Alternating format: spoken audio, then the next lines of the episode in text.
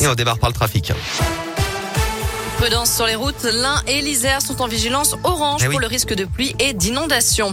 À la une, coup dur pour les fêtards et les patrons de discothèques. Elles ne rouvriront pas le 6 janvier prochain comme c'était prévu. Jean-Baptiste Lemoine, ministre délégué du tourisme, annonce qu'elles resteront fermées au moins trois semaines à compter du 3 janvier.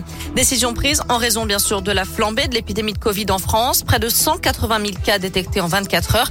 Du jamais vu depuis le début de la pandémie. C'est dans ce contexte que le projet de loi sur le passe vaccinal est examiné à partir d'aujourd'hui à l'Assemblée nationale.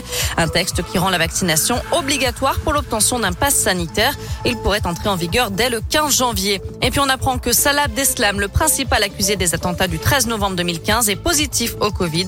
Le seul survivant des commandos djihadistes qui ont fait 130 morts à Paris et Saint-Denis fait partie des 21 détenus contaminés à la prison de Fleury-Mérogis.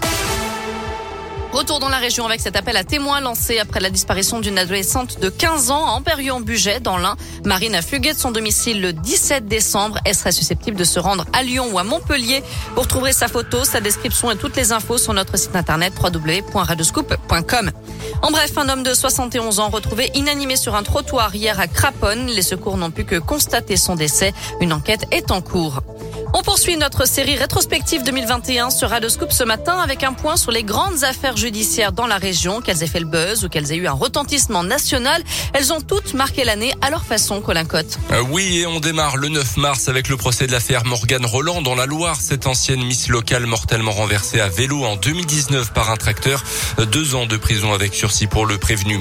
Le 28 avril, deux Lyonnais sont jugés pour avoir rassemblé des centaines de personnes lors d'une fête illégale sur les quais de en pleine crise sanitaire. Les images avaient fait le tour des réseaux sociaux et des chaînes de télé. Dans la nuit du 13 au 14 mai, un policier de Rive de Gier dans la Loire tombe dans un guet-apens, reçoit un projectile en pleine tête. Dans le coma pendant plusieurs heures, son témoignage sur son lit d'hôpital marque les esprits. Le procès de Valérie Bacot, symbole des violences faites aux femmes, s'est ouvert le 21 juin devant les assises de Saône-et-Loire. Maltraitée, violée pendant 20 ans à Laclette par son beau-père qu'elle épousera ensuite. Le meurtre de ce dernier, elle écope de 4 ans de prison, dont un enferme.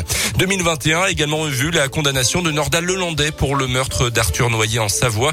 L'ancien militaire sera jugé de nouveau en début d'année pour la mort de la petite Maëlys en 2017 dans le Nord-Isère. Merci Colin. On n'oublie pas non plus l'incarcération le 17 novembre de Bernard Prénal, l'ancien prêtre condamné pour avoir abusé de jeunes scouts dans les années 80 dans la région.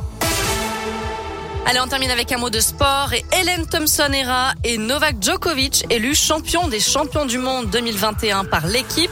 Un titre de plus pour la sprinteuse jamaïcaine, triple championne olympique à Tokyo et le joueur tennis qui a remporté cette année l'Open d'Australie, Roland Garros et Wimbledon. Il est d'ailleurs passé près du record historique en s'inclinant en finale de l'US Open.